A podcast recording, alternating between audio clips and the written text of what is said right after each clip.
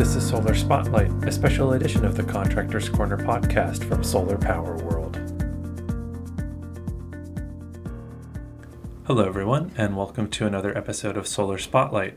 I'm Billy Ludt, Senior Editor of Solar Power World. With the enactment of the Inflation Reduction Act and its new offerings and tax incentives for solar projects, contractor collaboration and value engineering have become critical components for creating or selling viable solar projects. M Bar C Construction specializes in solar carport installation across a range of applications and building types. Today, we're joined by M Bar C's VP of Business Development, Erik Krivokopich, and Eastern Division Manager Bobby Bonfanti to discuss what the company offers as a partner to solar developers and EPC contractors. So, Bobby, Erik, welcome to the show. Thank you. We're excited to be on. Thanks for having us. Now, with the recent one year anniversary of the IRA incentives, how has that changed or shaped the carport industry for M Bar C and its clients? Well, you know, uh, I'll, I'll, start uh, first. This is Erik. Again, thanks for having us on. We're really excited. Another shot at this. We like to do these shows and we we get a lot of great exposure. So thanks for having us on. I appreciate it. I introduce you to the world of carport subcontractor. The IRA was was really a blessing and a curse all at the same time. It's incredible that the government wanted to subsidize solar, um, and it's exciting for our industry, obviously. But it did put a put a put a stop to a lot of our projects that were currently in process and design. It froze everything so that we had to figure out how to qualify for these incentives with our clients. So six, eight months of, of dead times, we figured out what did the government just do, right? It's a great thing, but how do we figure out how to qualify for these incentives uh, to make our clients projects pencil a lot better, right? I mean, these things were were sitting on the shelf for six months and they didn't have any explanation as to what they had just passed. So uh, it was an exciting time but it was a little bit scary too as we tried to work our way through qualifying uh, for these jobs, which eh, you know, after all it's said and done, we qualified for them anyway. So, Bobby, I know you want to add quite a bit of color to this one. Yeah, with uh, like things like prevailing wage documents. I mean, just recently, what a day ago, we get another, you know, grasp of changes to the requirements or more information. So this is kind of an ever evolving and changing, you know, situation. So we we dig deep into the weeds of what does this mean for our business? What does this mean for our clients? How can we help? You know, with a, a huge experience in prevailing wage, we know how to do this research to find the right information of what we've got to provide for documentation. Like Eric said, you know, we we meet a lot of these requirements right off the, uh, the bat, like things like buy American products. Um, you know, we use made in melted materials, uh, so that helps us just give the assurance to know that we're going to do everything in the effort to increase the value of the project by by helping in those areas. Yeah, and you know, one of the things that this really did was it made made it that much more important for us to be involved early on projects so that we could really bring value in the engineering and make these projects pencil and make these things make sense for our clients. But it was about planning, right? And and procurement and you know, by this Buy American Act and how do we strategize on on large large procurement and qualify and give the right documentation for these jobs to, to move forward and put our client in the best spot to uh, make the most money, right? So, yeah, like Erik said, the documentation is what's important. A lot of this falls on the the the tax portion of call it of a client where it might not even be the EPC contractor or the developer who actually submits that documentation for the end user it falls on a, a, you know an accountant or tax responsibility. So we've got to just try and provide as much information uh, as possible. And and like Erik said, the planning aspect of this is being involved in the beginning to help strategize on the projects is really important. With an influx of new solar companies in different regions, are you seeing challenges with early client engagement? That's a that's a great question. What's so what's so cool is how huge the solar industry has become right? I mean, in the last 10 years, it's grown 25%.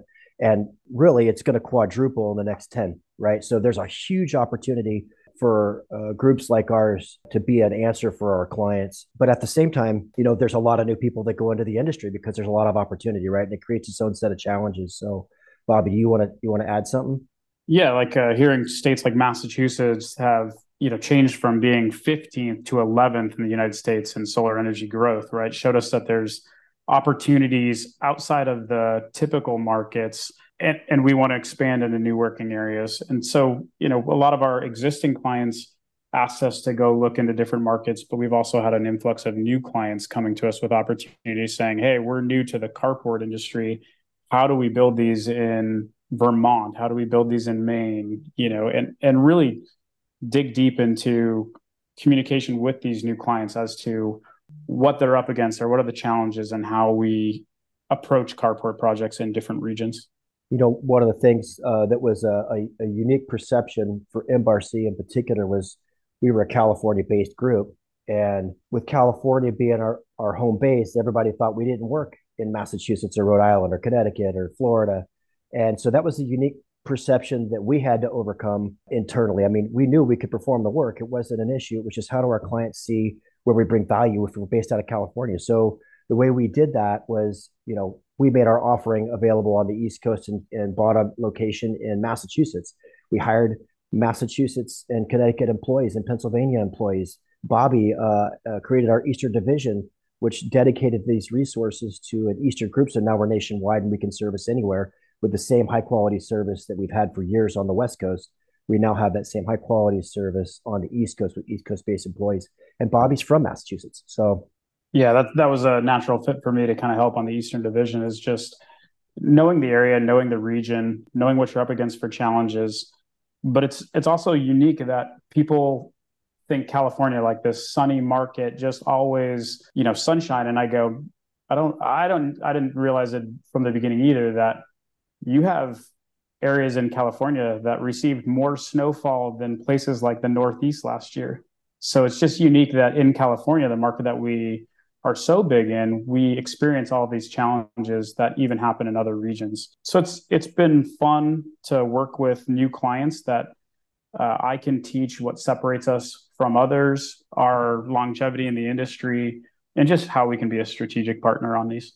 You know, and one of the one of the things that has really really helped with being a California based company and then getting into the Northeast is it's made us really think outside the box on unique challenges and complex projects that typically wouldn't have been thought of before. I mean, we've dealt with every scenario from 50 pound to 100 pound snow loads in Big Bear and and you know you go out east and we're working on large universities uh, that need uh, an all-encompassing solution like water management and snow management. And we're familiar with all that stuff now. We think outside the box uh, on how to solve those problems.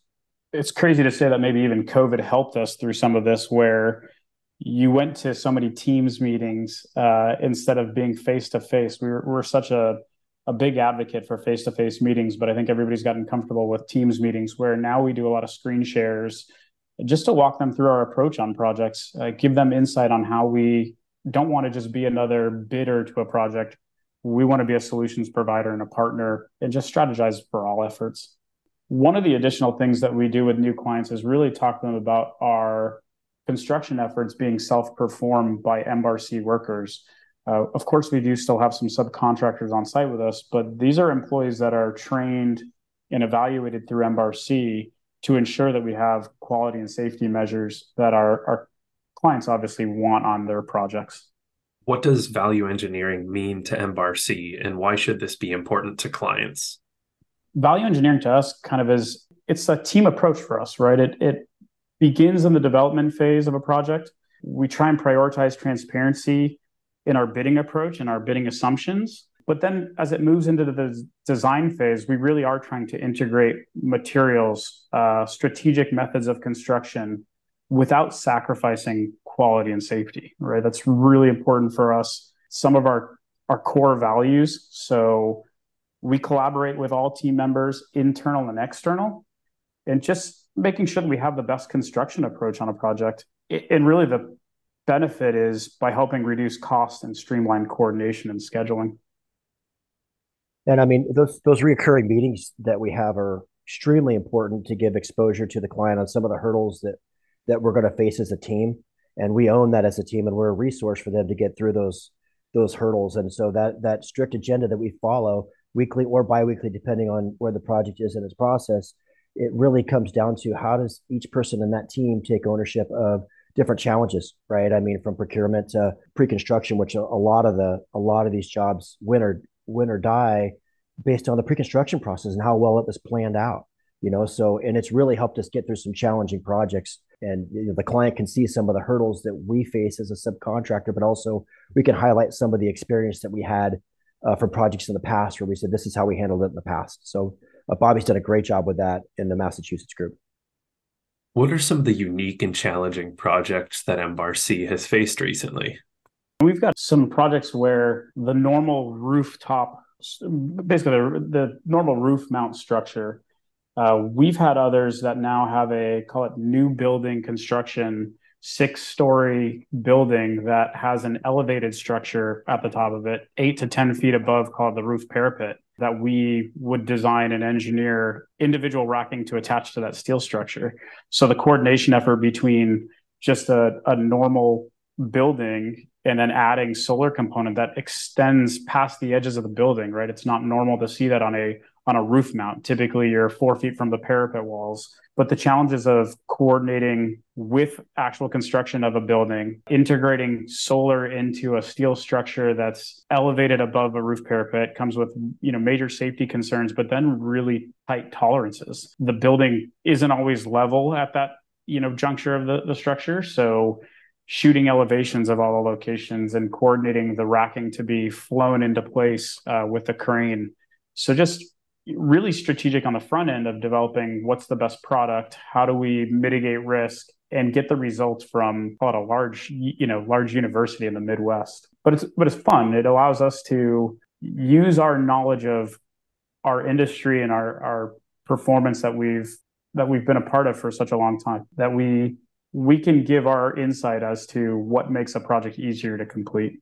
Yeah, no, something something to add to that too is you know with new construction and, and the solar requirement, a lot of times these these builders don't know how to approach solar in general, right? So it, it's a unique challenge in itself to to be building with a builder that doesn't. It's almost like you're the you're the asphalt guy, you're the last guy in, right? They don't they don't think about what it looks like to put solar into these projects, and it becomes a different type of challenge, right? That that we've all gotten used to over the last couple of years. This IRA has really brought to light what uh, how important solar really is to what we're all trying to do. So one of the other unique challenges we have is specifically in 2022 was you know this IRA came out and all these projects stalled for six to eight months.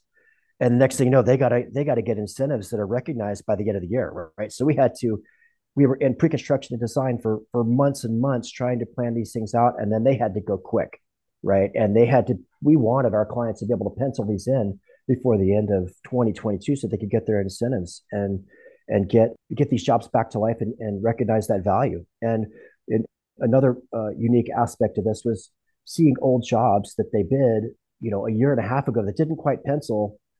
Now they're revisiting these jobs and they're all real and they're all they're all working. And so we had an influx of estimates uh, internally where we had to manage a, a workflow that was unusually large as they figured out how to make these jobs pencil. And and you know one of the benefits of that is now these jobs are all penciling and and work's really kicked off since then. Yeah, I mean, some other challenges that we face are just uh, the projects moving from either a non-prevailing wage project to prevailing wage through the IRA. You know, projects over a megawatt moving to prevailing wage change the financial component of the project. So we looked at things to value engineer, you know, once again, and just really kind of hone in uh, where we can de-risk a project. So strategizing different foundation types. Foundations are probably one of the, the biggest risk components of a carport. So utilizing different methods of construction for that. And, and we've really started to work on some unique instances. It's just not the normal pier foundation or spread footing anymore. There's other opportunities out there to utilize uh, materials that that help get rid of risk of contaminated soils, soft soils, water, uh, because those types of things add costs with an unknown factor. It's not something that's always factored into the initial price. So we want to really work on the front end of that value engineering to to develop what can we do to help not encounter additional costs through the construction phase too. Well, thank you for taking the time to be here, guys. Is there anything else you'd like to share before we wrap up? Yeah, thanks again for having us. We're excited. I want to hear from a lot of our clients and people that are interested and doing business with M Bar C and how we approach a project. So please feel free to reach out to us at M Bar C Online, or you could submit a quote request at estimating at mbarconline.com. And if you play your cards right, see us at RE Plus booth 330, and we'll be handing out autographs. We'll sign some squishies for you guys or something. Yeah, appreciate being here and really enjoy the, the communication with all of our clients and just working with people to help develop better products. I'm Billy Lee with Solar Power World.